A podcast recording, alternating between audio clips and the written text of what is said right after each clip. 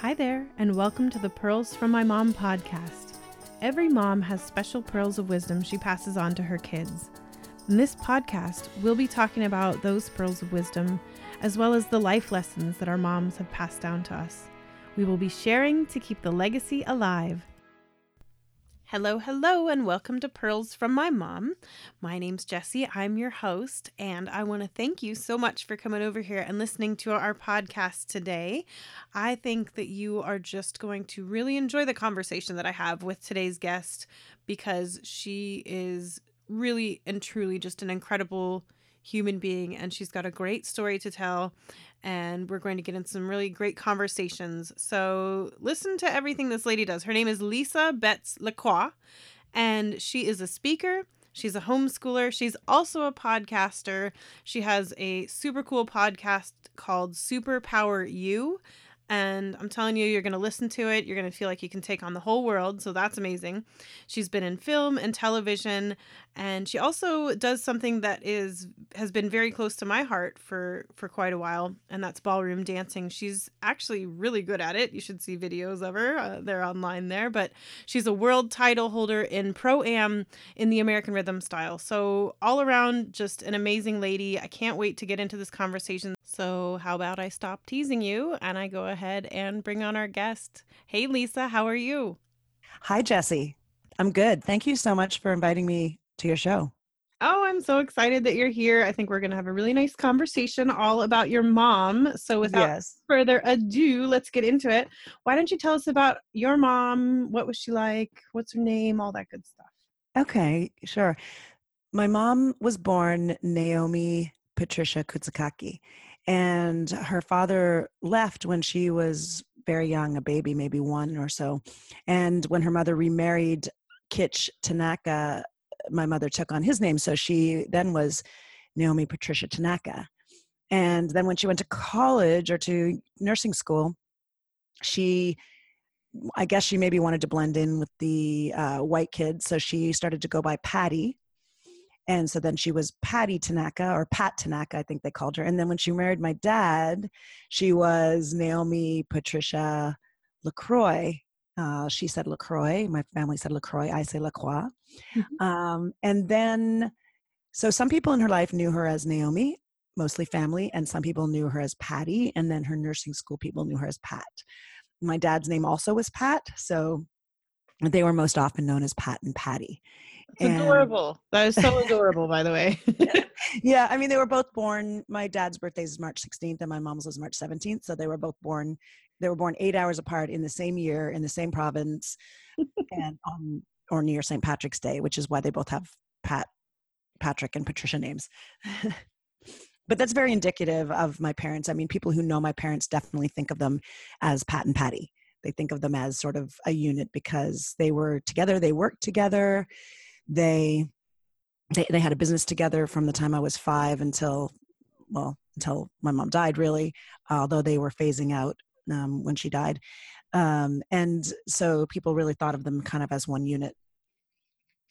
I think that um, sounds that sounds like a like a nice thing. Yeah, yeah. I mean, my and I was as far as my mom's story. I think one of the things that's really relevant to who she was, to her life story, to some of the challenges that she faced, um, is that she, like all the other Japanese Canadians who lived on the coast of Canada and BC.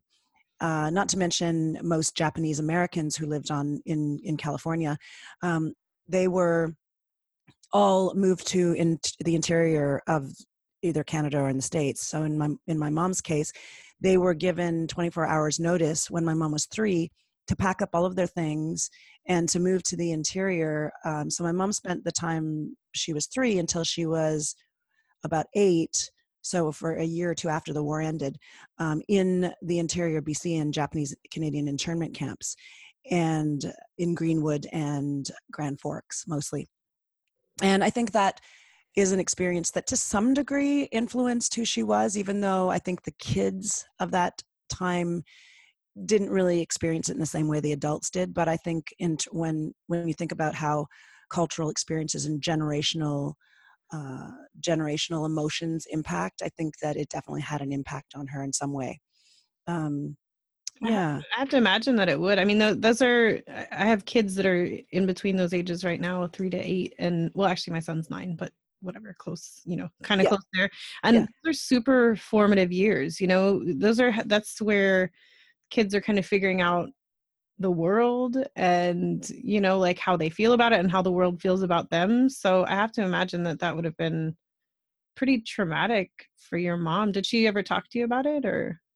Um yeah my mom really talked about the historical experiences quite readily and her memories of them uh, her mem- memories of her experiences and i she definitely said my mom was very stoic. She was very much um a person who could talk about her experiences in a in a light kind of way. And uh, you know also that's also a cultural thing. Japanese canadians there's a phrase they all said which is shikata ga nai and that means it can't be helped. They kind of accepted it. They didn't really think that much of it. Or they just you know they accepted it until many years later when i think uh, some of the younger generation came up and said no this is not right. This is this needs to be redressed. This needs to be remedied. Because you know in the case of my mom's family they owned a hotel. They owned um, i think they had interest in fishing boats. They had a lot of stuff uh, they had a lot of you know they had they had um, they had possessions. They had pictures. They had clothes. They had dolls from japan from when the earlier generation had come over. And they lost everything. Their governments never gave the japanese canadians and the japanese americans back their possessions. So um, I don't know. I grew up not really knowing this story because it wasn't taught in Canadian history until more recently. So a lot of people don't even know about the Japanese Canadian and the Japanese American internment. But, you know, they were they lost everything. And not only that, they were treated terribly because there was a lot of racism in those days. Um, you know, that unfortunately we're kind of seeing a little bit recreated right now. Mm-hmm. Um, but they, yes, it certainly impacted them because they had the cultural and the collective experience of not being accepted anywhere. So my mom and um, for example, and, and my grandmother too, generation, they were born in Canada. And um, they were basically said, You're you're the enemy. We don't want you. You need to be uh, you know, sequestered from our culture. And that absolutely had an impact on them collectively. And then add to that the fact that my mom's father left the family the family when she was about one or two years old and she grew up not knowing him and then later when she was a young adult around 18 she went and found him and he said he didn't want to have anything to do with her. He had moved on and and he didn't want a relationship with her. So that combined with the fact that my grandmother possibly also for cultural reasons and her own personal experience in the world was not the best mother i think my mom grew up with a fair sense of rejection as a deep part of her experience. And I think that also impacted the way she mothered because she really did not want to be the same kind of mother that her mother had been to her. So she had high expectations for herself as a mother. And she really she really worked hard to try to be um you know to try to be a mother that she thought a mother should be which she wasn't always in ways but she'd say things like do you do you girls mind that i don't bake cookies? She had this image you know this is in the 60s and 70s and she had this image of a mother as being someone who bakes cookies and takes care of the kids and is at home and she really didn't want to be so she went back to work when i was five. And that was in 1970 and that was not at that time the most common thing. So, you know, I, I, I guess all this to say that I think my mother uh, was struggled a lot with self-esteem and feelings of whether she was good enough, and that were partly born of her own childhood, but also par- partly born of the times. Mm-hmm. So I think she had a complicated life emotionally in in a lot of ways, and you know, a lot of the things, yeah. So that's a little bit about my mom. She was also um, someone who was known when I was older to be extremely welcoming to people. She would, if people were moving to um, to I, li- I grew up in Toronto. If people were moving to town, she would always be the first one to say, "Come on over for dinner." Um, and always was a place where people were welcome. My house was really a, uh, the more the merrier. Come on over. We're having dinner. Join in we had a pool in the backyard and so people would always come over and we'd have pool parties and you know just people would just show up and drop by. Our house was a very social place. But interestingly my mom was quite shy and quite quiet and i would say fairly introverted. So she would always play the role of making food and cleaning up and she would be around and i think she enjoyed it but she was not the sort of center of the social world in a lot of ways. So hmm. I don't know. I'm going on and on. There's so much I could say about my mom. You know, it's a whole life. So yeah, for sure. Well, I mean, it sounds like she went through a whole lot. You know, in like a pretty short period of time, and you know, you said that she kind of vowed to make sure that she wasn't a quote unquote bad mother to you. Um, how? I mean, did you see her strength a lot? Did you see her? I mean, you know you said she didn't bake you cookies but she went back to work. Like what how did you how did you view that as a child?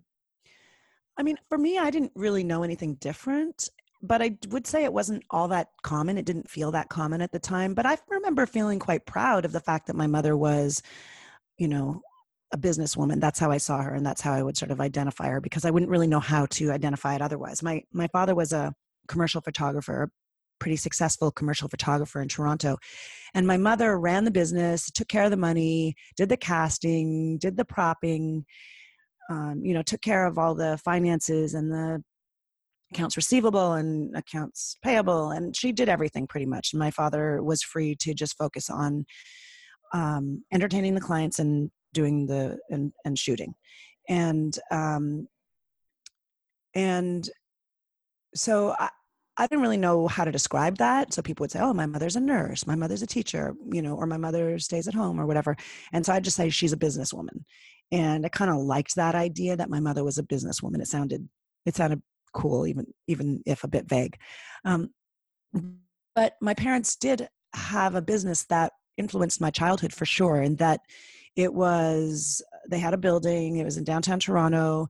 I would often go there after school. I worked there in the summers doing, um, you know, just helping or doing reception, mostly doing reception. And then when I was a bit older, I was my, I repped my, I represented my father, uh, my father for a while, which means I went out and tried to get him new work or build new relationships with clients.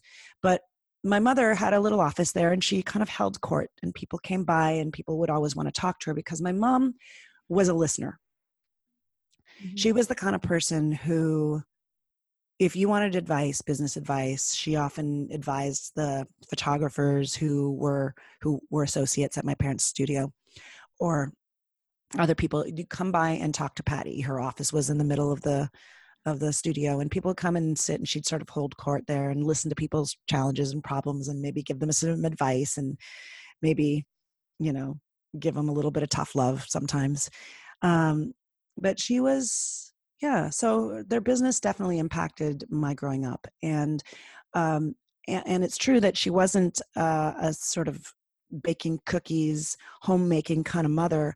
I didn't really think anything of that and i never considered my mother to be someone who wasn't a good mother. You know i think as as we all do as i got older i started to look into my own development and looking into you know those spots those places in our lives where parts of our parents uh, personalities or ways of communicating or ways of being in the world interact with us and how it impacts us. And you know i think that my mother definitely had some inner self-esteem or sort of some some impact from having a fair amount of depression experiencing a fair amount of depression in her life and even having a, a nervous breakdown when i was what they called a nervous breakdown. I don't know what they call it now but when i was 15 um, that was pretty intense and i would say definitely impacted my sense of connection you know i think what the in psychology they say something like um uh oh i forget it's like an attachment a break in attachment or something like that mm-hmm. where because my mom was quite depressed at times in my childhood i think there was a certain kind of emotional break that was has been challenging for me in in some ways um yeah so I don't know where I've gone. Have I gone off in a major tangent? Well, that's all right. I mean, I think it, it helps give some context. And it, to me, it sounds like your mom was, you know, strong, even though,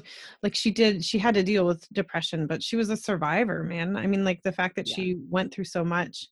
Oh, and oh yeah, definitely. The fact that you said she's a listener and that people would come to her for advice, I would feel so stupid going to your mom and being like, "Here's my little problem," and just having her look at me and be like, "You know." like, like I, I'm sure she never said it out loud, but I'm sure like at one point she had to think like, listen, man, I was in in a camp for you know, my child. Oh, it's so it's so interesting you'd say that. No, you know, I would say my mom was not judgmental, even though she she could be critical in the moment. So if you did something if you know she could get impatient or she could be frustrated or especially if there was something she couldn't communicate about the way she wanted something done she could be critical. But i would say she was non-judgmental in terms of other people's experience in the world.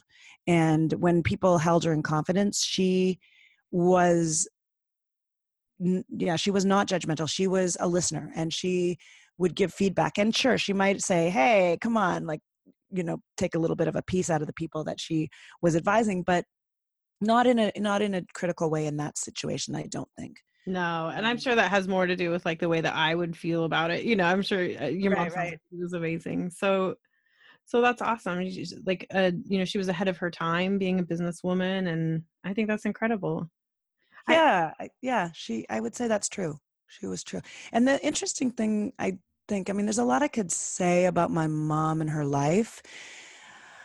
Um, but a lot of who she is and who she who I see the way I see her, I think didn't really come into focus until she was dying. And I think I don't know if that's common. I mean, you're having what I think must be quite an interesting experience and privilege to talk to so many people about their experience of losing their mothers uh, or having mothers who are no longer around.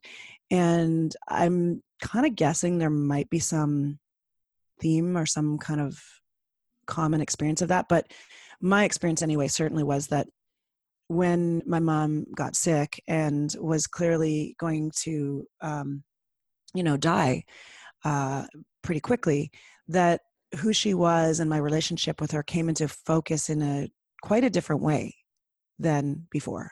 I think that's 100% normal. I think almost everybody that I've talked to has said that you know they they've they've perceived things in a different way after she was gone or after she got sick and so I think that's totally normal. Just so that we have some context, how long has it been since she's been gone? Um she died on September 9th, 2016 at 9 a.m. So 9, the month, the ninth month, the ninth day, 9 a.m. Uh, uh, about just about a year, almost a year and a half ago. Okay, so it's you mm-hmm. know it's it's pretty fresh still. pretty fresh, yeah. So and you don't have to get into any specifics if you don't want, but you said that she had she was sick. Was it a long, drawn out illness, or was yeah? It- no, it wasn't. It was it was really really quick. She was diagnosed on June 16th with pancreatic cancer mm-hmm. after you know feeling not good, having stomach pain, going in and getting you know getting uh, colonoscopies and trying to figure out what what it was and being told no, you know you're you you know you just need some you know maybe you're constipated or like just kind of we don't see anything and then finally um, on June 16th, she went down to Buffalo to get uh, um, an MRI, which she had been having trouble getting in Canada, which, you know, is a whole other conversation, I guess. I mean, I'm grateful for the Canadian healthcare system, given that I live in the States and our system in the States has so many problems. But one of the realities in Canada is that sometimes you can't get what you need as quickly as you need it. And so, anyway, she went to Buffalo, got an MRI, and came home with a pancreatic cancer diagnosis on June 16th. Wow. Um, so she lived, you know, uh, you know, three three months from then, and so it was extremely fast for us. And uh, my sister lives in New York, upstate New York, and I live in San Francisco, and my parents live in Toronto. So it was, yeah, very intense three months where we were looking at you know, sure we went like most people do into, you know, is there a solution? Is there chemotherapy? Is there something that will work? Kind of like and we went pretty quickly to let's look for you know what my husband who's a scientist calls a hail mary treatment you know like anything like will this work? But it was a pretty fast process of getting to the realization that we were looking at losing her and she was looking at at dying at leaving us and um yeah it was it was intense and it was it was the whole gamut of life from traumatic and sad and deep and connecting and beautiful and painful and um, you know relationship building and traumatic and uh, you know painful and mm-hmm. uh, yeah it was a it was a deep and and profound experience but also yes extremely painful and i think especially for my father pretty pretty traumatic I'm sure. Yeah. yeah. Uh, if they, you know, have been together so long and I I hear a lot of similarities with what happened to my mom as well and um and I I'm I was living in Ottawa, you know, or I live on the Quebec side, but whatever. And my mom's in Colorado, so I had that distance between us as well and I always that was one of the things that I felt the worst about, I think. Like I always wish that I could have just packed up my family and just moved there you know for the eight months that she had left i did visit as many times as i could but um i kind of yeah. i guess i would consider that a regret did were you guys separated like did you have to stay in san fran and she was no i i would have to say that i felt huge gratitude and and so lucky for the fact that I was able to spend a lot of time there. My kids are older than yours, and um, and my my son is 18 and my daughter was 18 and my daughter was 12 and i have a lot of support and friends and i was able to spend a lot of time there. So i did spend a very large percentage of those three months in toronto but it was still difficult in that every time i'd leave i'd be i'd feel that i want to go home i need to see my kids i need to connect with my home and i'd have to you know and i really had no experience with death and i had no experience with what it might look like. So I really had to struggle with the feeling of is is she going to be here in five five days from now when I come back? Like I'm coming back in five days. Will she live that long? And I didn't know what it looked like. And as we got deeper into the process, we had hospice, and so I was able to ask them, you know, the nurse, do you think she'll is this getting close to the end or and you know to the best of their ability they said no no no no it's not going to be soon so i could go home and but yes, I felt huge gratitude for the fact that I was able to go back and forth a lot. And one of the things that I, you know, in a practical matter that I think about uh, that I, I didn't, I was lucky, but I would want to say to so many people who haven't lost their parents in some ways, like, keep those, get those frequent flyer miles lined up. Because I have to say that having a bunch of frequent flyer miles as practical as that sounds, made a huge difference for me in this period of time. And that I could just say, okay, I'm going to use a bunch of miles and go home in two days, you know? Mm-hmm. Um, so yeah, I, I was able to spend a lot of time there and it, and it but it did, um, yeah, yeah, I was grateful. I was there. We were there a lot. All of us were there together. My sister came in and out. She lives five hours away. So she came a lot. Sometimes I would leave and then she'd go, and one of us was pretty much always there. And then my mom's best friend from nursing school, Judy, my dad calls her his angel. She and my mom were very close, and she, when we found out what the diagnosis was, she called my dad and she said, I'm coming and I'm staying. And she was an outpost outpost nurse in um, up in the um, in uh, at Pond Inlet, way up north in Canada, mm-hmm. and so she's a hardcore n- nurse, nitty gritty, you know, small community. You do everything kind of person uh, in terms of her experience, but also in terms of her personality. And she just came and she stayed and she took care of my mom until the very end and she was the best friend that you could have you know she had the experience of being a nurse so she could bring her professional knowledge and experience but she also loved my mom and my mom loved her and she was the best friend to my mom and the best nurse.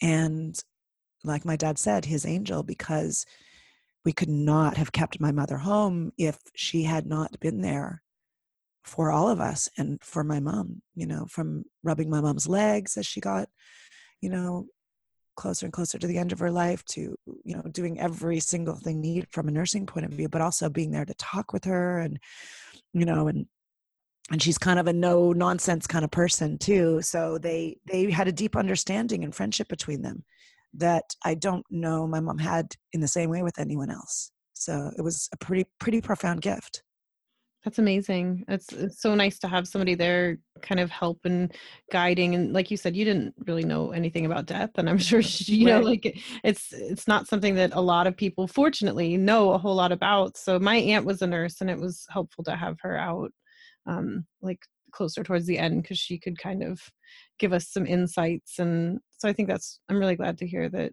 yeah felt good about that.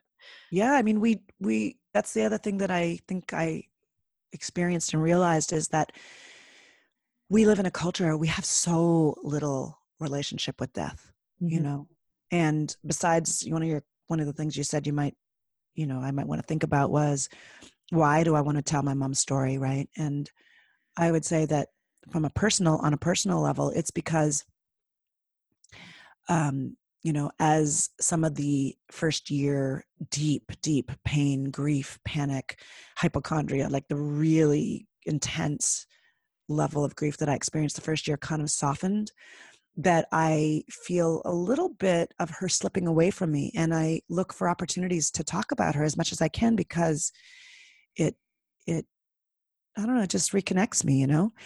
But the other piece is that culturally, we don't talk about death very much and we don't understand it or see it or know it. And so i i think it's important and useful to bring the conversation of death into our world in uh, much more um, much more much more often much more commonly than than it, it, it has presence here. And uh, because it is such a deep and rich and you know complicated part of our of our experience of living. And um yeah so i i yeah so that's going back to the fact you're saying having your aunt as a nurse and me having my aunt or my my mom's best friend judy there um, and then also we had uh, in home care home hospice um, and i also did a lot of reading uh, Atul Gawande's book, Being uh, Mortal, was pretty profound reading for me and thinking about hospice in general. Mm. Um, it was a really foreign experience for me, really, really foreign. And and I think it is for most people. And so when you have the insights from people who have experience in a way midwifing death, you know, which I think is a lot of what the best nurses and the best medical professionals do, um, it's pretty profound and changing experience. Oh, for sure. It's it's uh I don't did you end up seeing the movie Coco that just came out, the Disney movie? No, but I've heard it's really good. I it's been recommended to me a number of times. Oh, I I was like the only adult in the theater and I cried the whole way through the thing, but it's cuz it's beautiful and it's um it celebrates the the dead in a way, you know, cuz it's Dios It's about Dias de los Muertos, yeah. Yeah, so and, and like uh, and I was also like a little bit jealous watching it cuz like our our culture doesn't do that. You know, the and I would say North American, but obviously Mexico's, you know, part of that, but like, you know, in in the US and Canada, I don't think as a whole our cultures you know deal with that at all you know it's kind of like yeah. I, I, was talking to one guest the other day and she said that somebody told her three months after her mom died that she should you know just get over it like you know she's gone wow. and i know i'm like what?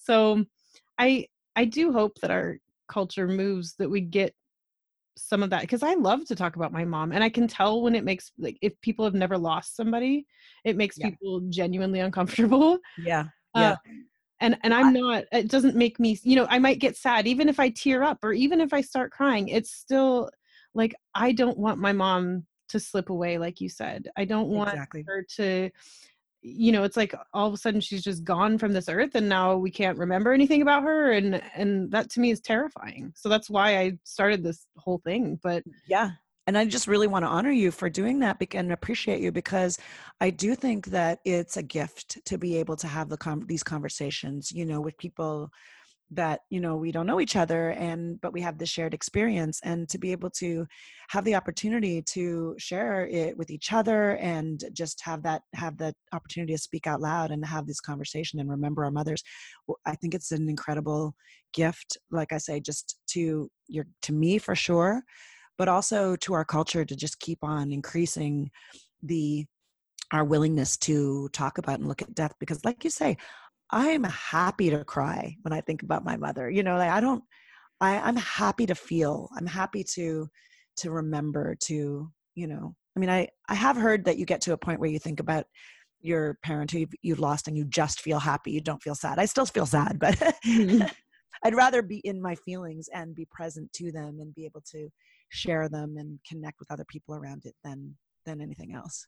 Oh, I totally agree. I think one of the parts of grief that I did not expect at all was like there was a while there where it was just straight up apathy towards everything. Like I was like I just felt empty, you know, and I didn't I I was expecting to be crying all the time or I was expecting to be angry or you know you see the the grief chart and I didn't really understand that apathy was was part of that and I'm so happy that I'm not in that stage anymore cuz I I would rather cry than than just feel numb, you know. Yep. Yep yes i definitely remember that state just feeling like i felt like a bit of a shell of a person for for some number of months and just kept on trying to keep showing up but my heart was not in in it. Yeah for sure. Well i'm glad we're i'm glad we're both out of that. Hopefully it never comes back but um yeah. and thanks for the compliment. I think it's a it's a wonderful gift to myself to be able that's honestly like this is mostly self self therapy and if yeah. you like it and listen that's awesome but you know it's it just makes me feel happy so yeah i totally get it. It's interesting because one of the things i i noticed when when it was clear that we were dealing with my mom dying is that or even after my mom did die that it's almost like within about 10 or 15 seconds of talking with someone i could tell from their energy from their level of comfort from the words they said whether they had lost a parent or not mm-hmm. because it's almost like a before and an after like mm-hmm. there's who you were before and there's who you were after and it's a different thing and not not as a criticism to people who you know clearly hadn't experienced that but there's a kind of a getting it that you can't really get if you haven't had it because it's such a you just can't even imagine what it's like at least i could not imagine what it was like to lose a parent before i did. Such that when someone that i knew did lose a parent i didn't really know what to say. I didn't really understand the feeling as you know as is right you know but it but just the the the profound difference between the before and the after was really striking to me I totally agree. I, I, I remember I felt like there was my life before my mom was diagnosed, and there was eight months to where I was just trying to like shove all the love I possibly could at my mom and like yep. enjoy drinking every sun every second that I had with her. But it was so hard because, you know, I suppose when you know you're gonna die, it's pretty traumatic on yourself. And yeah. So my mom wasn't really the same anymore either. And then there was after she passed away, it was like they're all very distinct those are my like breaks in life where i could like separate my personality and and i'm still growing thank goodness and i'm, I'm sure you are too like you're still mm-hmm. kind of coming into your own and figuring out who you are after she's gone because she's such yeah. a part of us right yeah yeah it's funny because like i did have parents you know friends whose parents had died not a lot uh, before my mom did and and i you're right i i'm sure i said the wrong thing or i'm sure i wasn't sympathetic enough or you know and i feel so bad now looking back on it but then i thought to myself i have a few friends whose moms have passed away and now that my mom's gone i'm like oh great you know we're going to be able to talk about it. But i i didn't realize that it's really painful for some people to talk about. Not everybody deals with it the same right? Oh interesting. Right right. That's probably true. I'm mm. sure it's true. Yeah and so some of my friends have never you know a, a couple of them have reached out and said hey look i'm really sorry to hear about your mom. I know what you're going through and then you know i'm like hey you should come on the podcast or you know and then like oh, yeah. oh, i don't think i could get through and it's and i mean we're not even talking about people who's i mean we, their moms could have been gone for like 10 15 years and it's right yeah, for sure. We're all different in terms of the way we process information. I'm definitely a verbal external processor. I'd rather, you know, think through my thoughts with someone else and I'm a connector. You know, I want to share it and you know but for sure not everyone else is like that and actually one of that's one of the things i really did learn from my mom getting sick and dying is that i never really noticed it before until until she was dying that she was not a very verbal person and i i it seems crazy that i didn't really notice that or that i couldn't have articulated that before mm. but it got to the point where it was a month or two before you know in the last months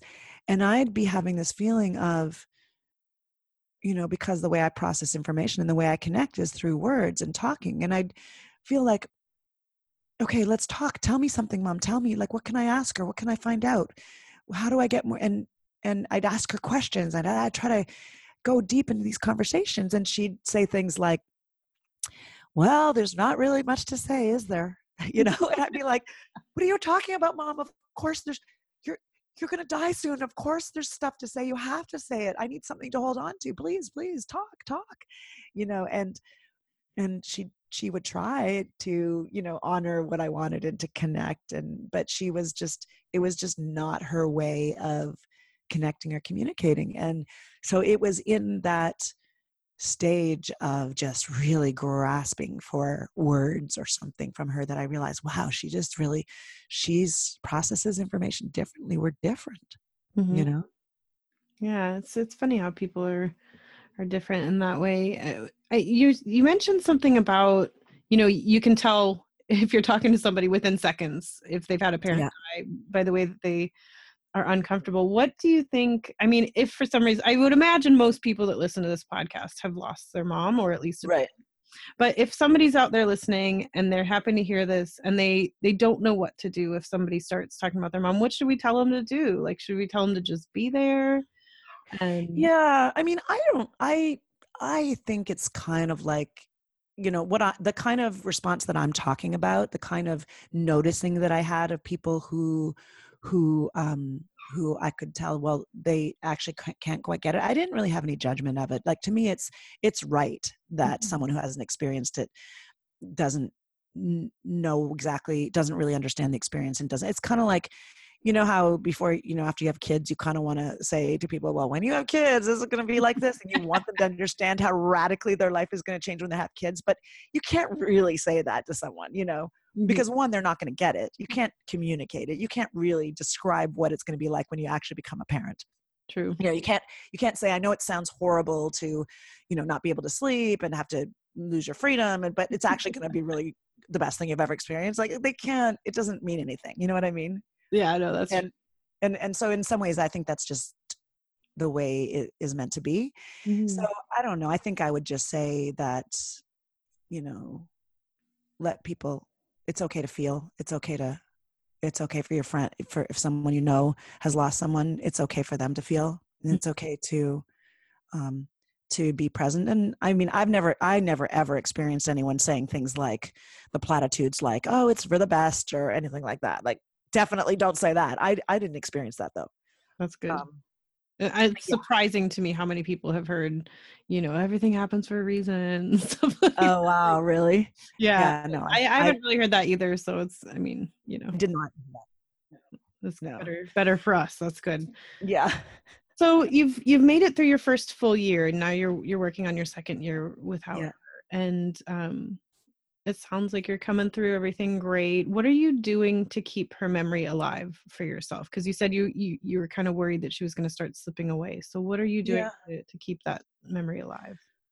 Well um i guess I, just in terms of very you know sort of symbolic mo- things i have a her picture and some of her ashes and picture of her when she was younger um in my house in a little sort of alcove that is the place, especially in the first year, where I felt like I could go and buy it or stand by it for a minute and just like like cry, and then I could, you know, which I did a lot, and then I could, you know, say, okay, now I'm going to my day. And it was sort of a marker or a place for, okay, now I can just have this deep feeling. And anytime I wanted to feel, and even still, if I really want to go to the feeling of feeling her, feeling the loss, feeling the grief, I can go there and I can look at it and I can feel it.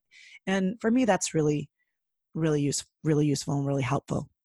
But I'd say the other thing is that I learned a lot. You know, I thought I've thought a lot about this piece about um, about talking and about words, and I am a very verbal person, and I don't know if this is exactly what you're saying, but I would say the answer, the answer, the question I'm really answering now, I guess, is how has it changed me, or how am I changing going forward? Mm-hmm. And the answer to that, I'd say, is that it made me realize that it's the time for me now to speak up, to fully share my words and my experience, to not hold myself back. That to honor my mom's memory and to honor who she is in the world fully means that I need to honor myself fully and myself in the world fully.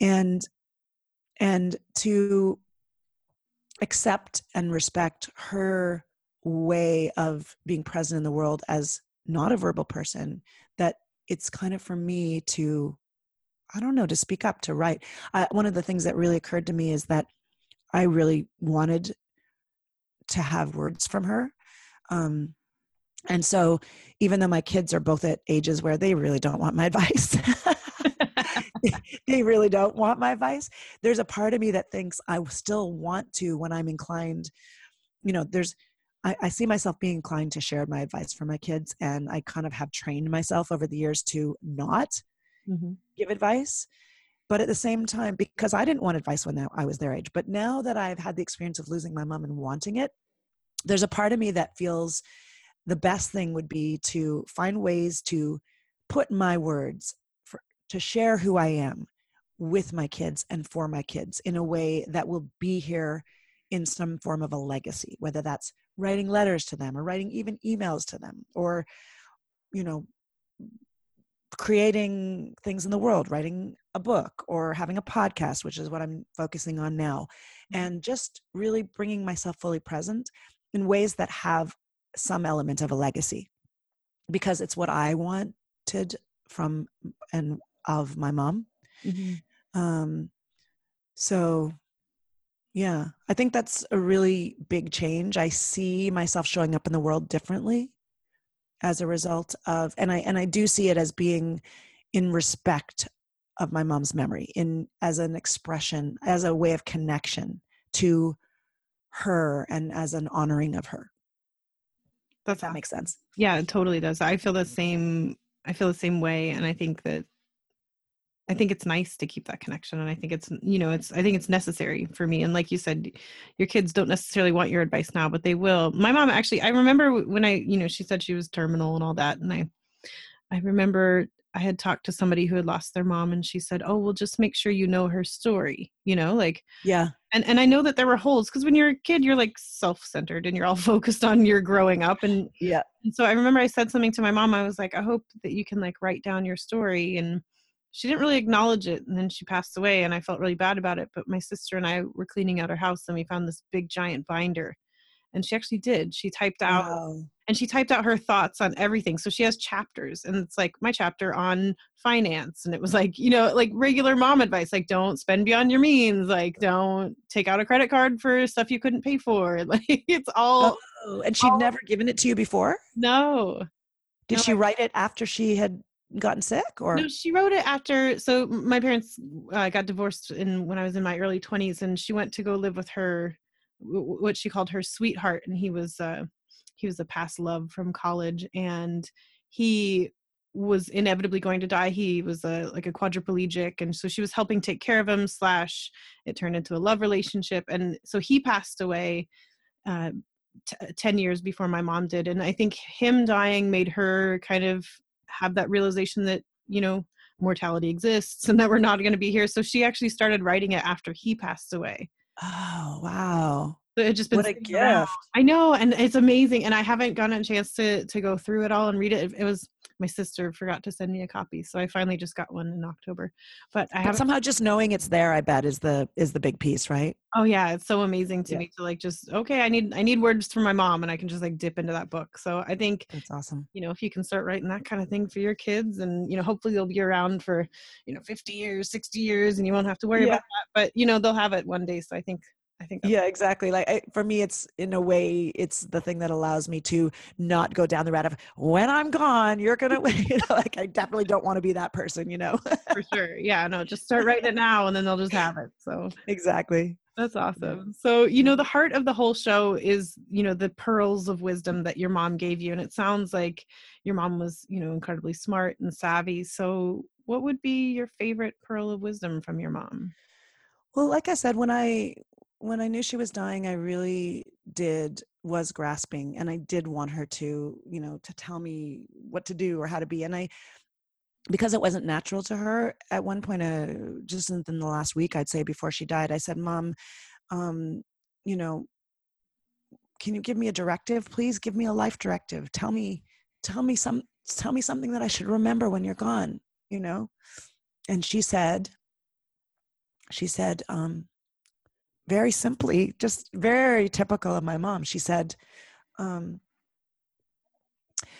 uh, love each other, be happy, and help as many people as you can. Mm. And that is so typical of my mom. And I just kind of like almost like gr- grasped it like a starving person. You know, I wrote it down and I memorized it, and I will always, you know, asked if I have something like this. It's a, it's the perfect, you know, it's the thing. It's the the thing, and um, and I very explicitly got it. I very, you know, I very explicitly said, Mom, I need a directive. I need something. Tell me something. Tell me a way to live my life that I can keep going back to. Like I instinctively knew I was going to want something like that pearl of wisdom. Mhm. So I explicitly asked for it. And it's interesting because it's so much my mom, right? It's simple and, you know, and I Mm. think, and I think she, she was the kind of person who really, she was very, she had a lot of humility. Some of it was born of her own, maybe insecurity and self-esteem. And some of it was because she just was kind of a humble person and she just didn't think anything she did was particularly special. And I think she thought, well, I don't really have anything wise to say. There's nothing really particularly you know deep or profound i'm going to tell you Lise, but you know she didn't say that but that was that's kind of the subtext to it and the way she would have would have offered it you know i think. Oh, um yeah so it's kind of just something i hold on to. I do have i did record some conversations with her in the last week or so Mhm. uh, before she died. I have not been able to listen to them yet but i i am happy to have them and to know they're there for when i'm ready to listen to them. Oh, for sure. I think those will be those will be so. I remember I, I saved some voicemail. Well, my first episode, I played a, a voicemail from my mom, and I, I saved a few of them. And then there was this panic technology moment where I lost them, and I was like, oh man I was on the Facebook forums being like, "How can I get these back?" And oh, oh man i could yes I got them but back. you got them you I have did, them Yeah, and she did. She recorded like a video because like she knew she was terminal, and so um, she recorded a, a video of herself. I've I saw it once with my sister, and then I I came home and showed it to my kids because she gave messages to my kids, and um, but and I have it. I haven't watched it again, but I know that I have it, and if I need it, I can I can pull it out. You know. yeah yep It's important. Well, we talked a bit about the grieving process and how it's just all over the place. But now it's time for you to give to give your pearls. Do you have any advice to people that are going through grief? You know, sometimes it's different stages. So somebody listening to this could be their mom could have been gone for two days or 20 years. But do you have anything that you would say that's helped you through the process? um i think i would the the most important thing i think is to know that the feelings whatever the feelings the complex feelings that they're necessary that they're part of the process that they're valid that they're useful that they are part of what connects you to the experience that they're part of the learning process. And to although i guess this is also i guess the other piece is i was is that some people maybe not willing to do that. Some people need to unpack their feelings a little bit at a time. My my instinct is always to say let your feelings be trust them let them express themselves you know that kind of thing. But then i think some other people just really need to do it differently. So i guess i guess the advice if there was any advice would be to you know know that grief is an individual process and people handle it and express it in various different ways but that if there are some things that are surprising to you um, don't not to to know that it probably is part of the process to not make any really big decisions because you know like sometimes i think family dynamics come up suddenly you're having fights with your loved ones that you didn't really expect to have you know mm-hmm. and sometimes the things that feel the most distressing um, in the midst of grief don't necessarily feel like they're connected to it but i think they are and so I think it's really important to not make any really um, big radical changes in the midst of it because some of the feelings that, like I say, I, I had extreme hypochondria mm-hmm. for, you know, the year, I think uh, almost the year after my mom was diagnosed and died. And, uh, uh, you know, my sister and I had this big, huge fight a couple days after my mom's funeral that was totally an expression of grief, you know.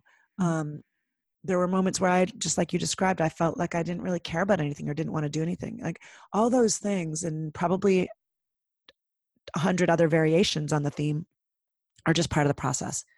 And so I think it's really important to uh, find ways that work to ride that wave, whatever your unique wave is. Mm-hmm. I think that's great advice.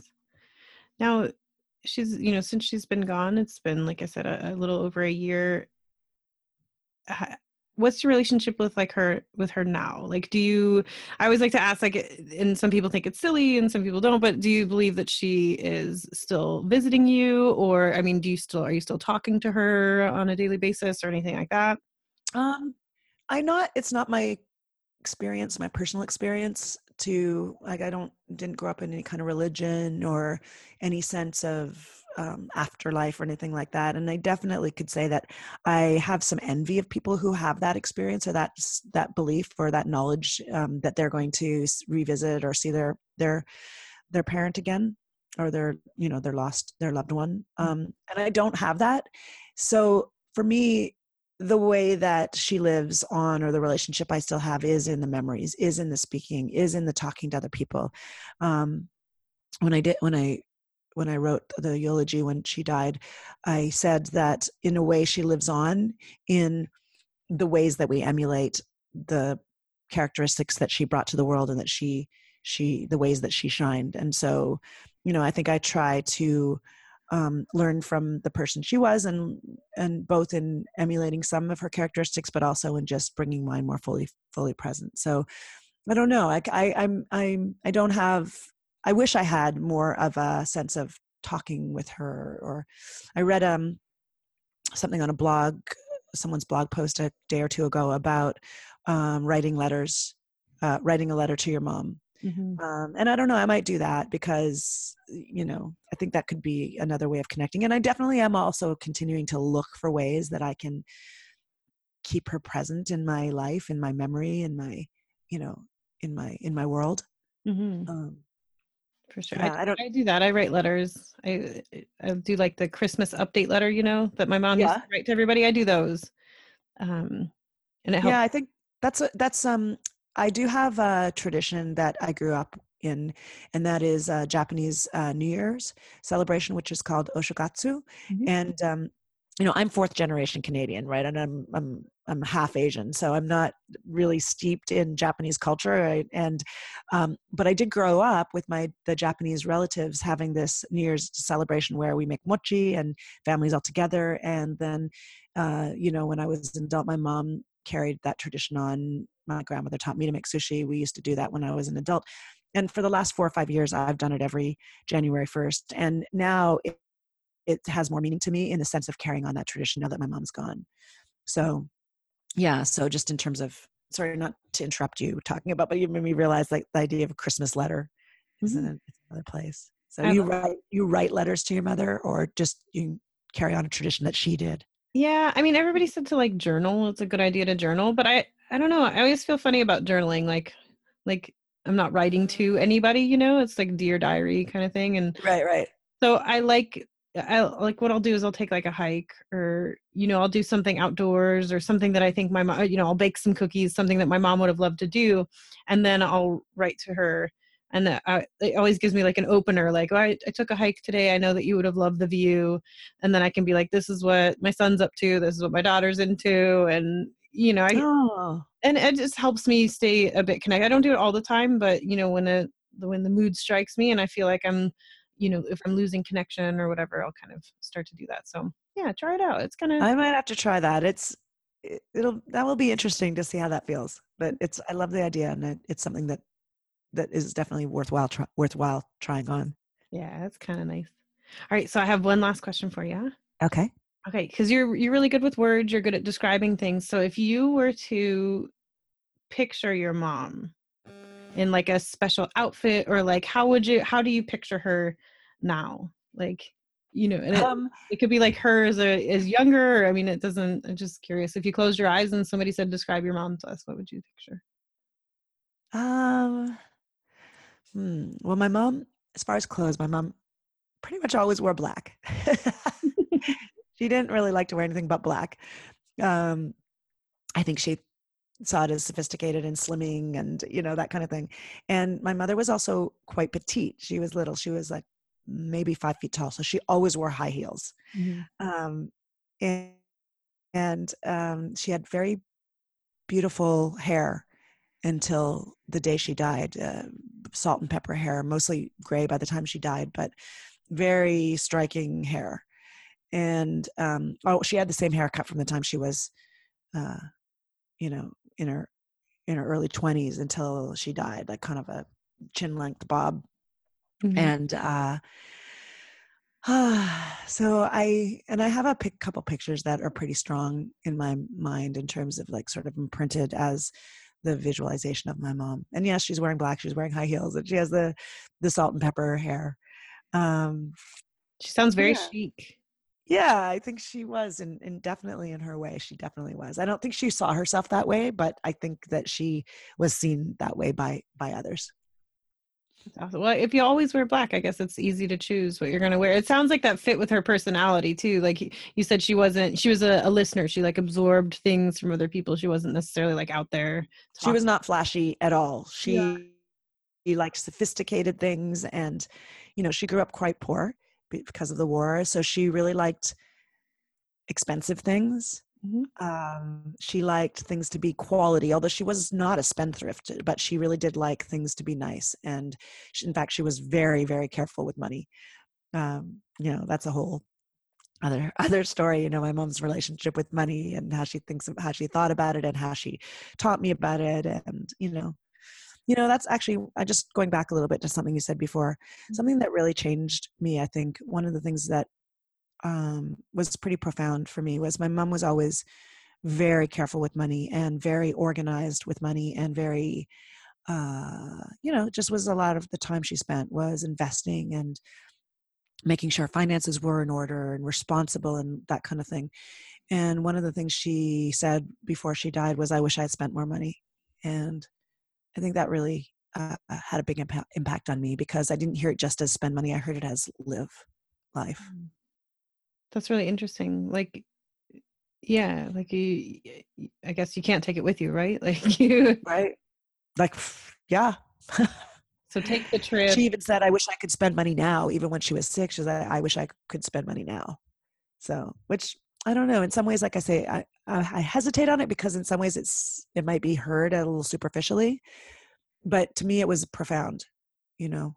No, I, I don't. I think that to me that says like you know take the trip that you want to take. You, you yeah. know, order the order the bottle of wine that you want to order. You know, like it don't. Yeah.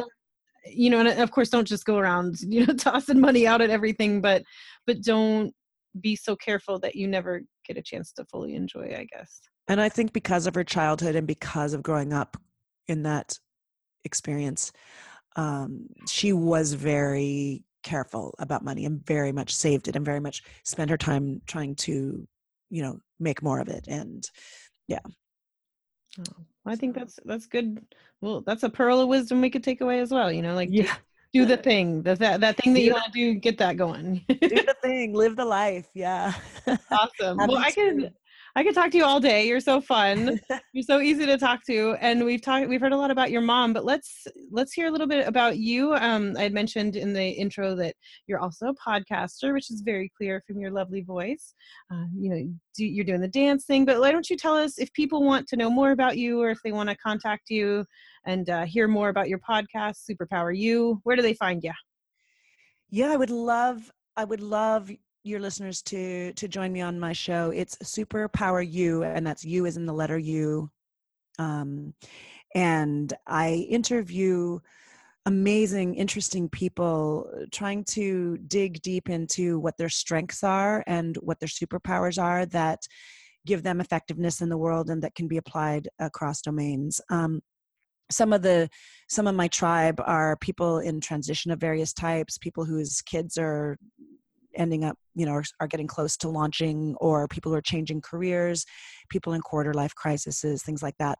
Um, and i would just love for people to join me there. So i'm on uh, Superpower You on facebook uh, can like my page join me there uh, or find me at lisabl.com slash podcast which is where my the home of my podcast. So um, yeah, yeah and I'm at Lisa. Go take a listen yeah, and I'm at at Lisa BL on Twitter and most platforms. Oh, perfect. Okay, and I'll I'll send out all those links and everything like that. Just real quick, did your mom ever get a chance to see you dance? She did. Aww. She, she did. my mom my mom loved dancing and she would have loved to dance more and in fact okay, sorry, I'm going on. You're trying to wrap up, and I've got. No, it's okay. We got time. I mean, you... one more little thing. So interestingly, my mom loved to dance, and she never really danced as much as she would have liked to, I think. And she was so happy to see me dancing and to. Uh, she saw videos. I don't think she ever came to a competition or saw me in person, saw me in, in uh, in real life, but she definitely watched all my videos, and she was super proud of me for that. And in fact, after after um, I started dancing, she started taking ballroom dance lessons in Toronto.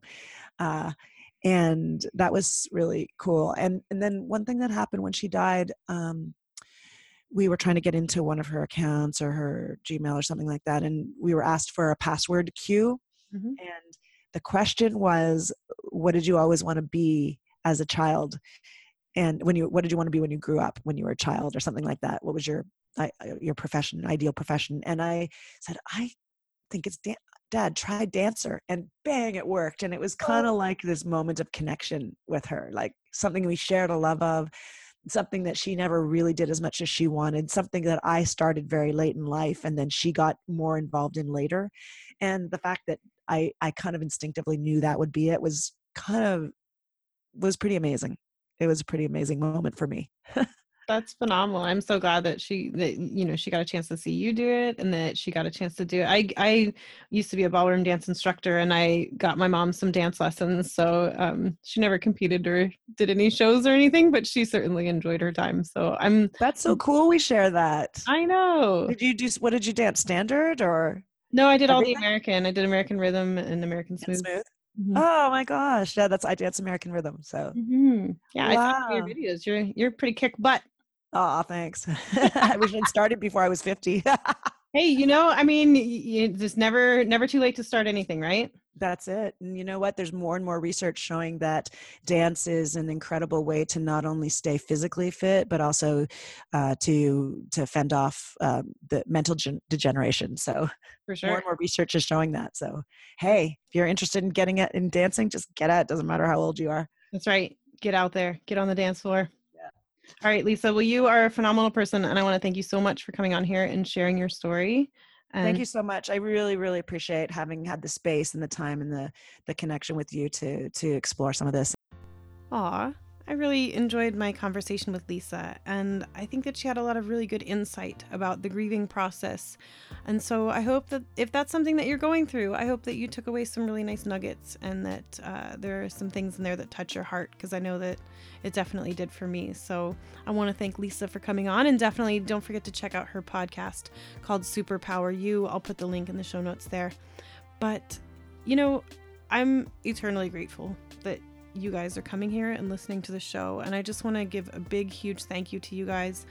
It's amazing and mind-blowing to me that I have a podcast where people trust me with the stories of, you know, somebody that's so precious to them and the fact that I get to just talk to really interesting people about their moms and the process and I'm so happy to do that and the fact that you're listening is incredible to me. So if you like the show, please share it with your friends. Um, I would love to hear from you. So if you're listening to the show and you've never written in or anything like that, why don't you send me an email, pearlsfrommymom at gmail.com, or you can find me on Facebook and Twitter. My name's Jessie, uh, everywhere at Pearls From My Mom. And just drop me a line. Let me know what you think of the show. If you have any questions, comments, suggestions for future topics, if you have any, you know, you or yourself, somebody you might know would like to be on the show, that's awesome too. So I hope that you have a beautiful week. I want to thank you for coming back and listening. We'll definitely talk with you next week. And until then, let's keep sharing to keep the legacy alive.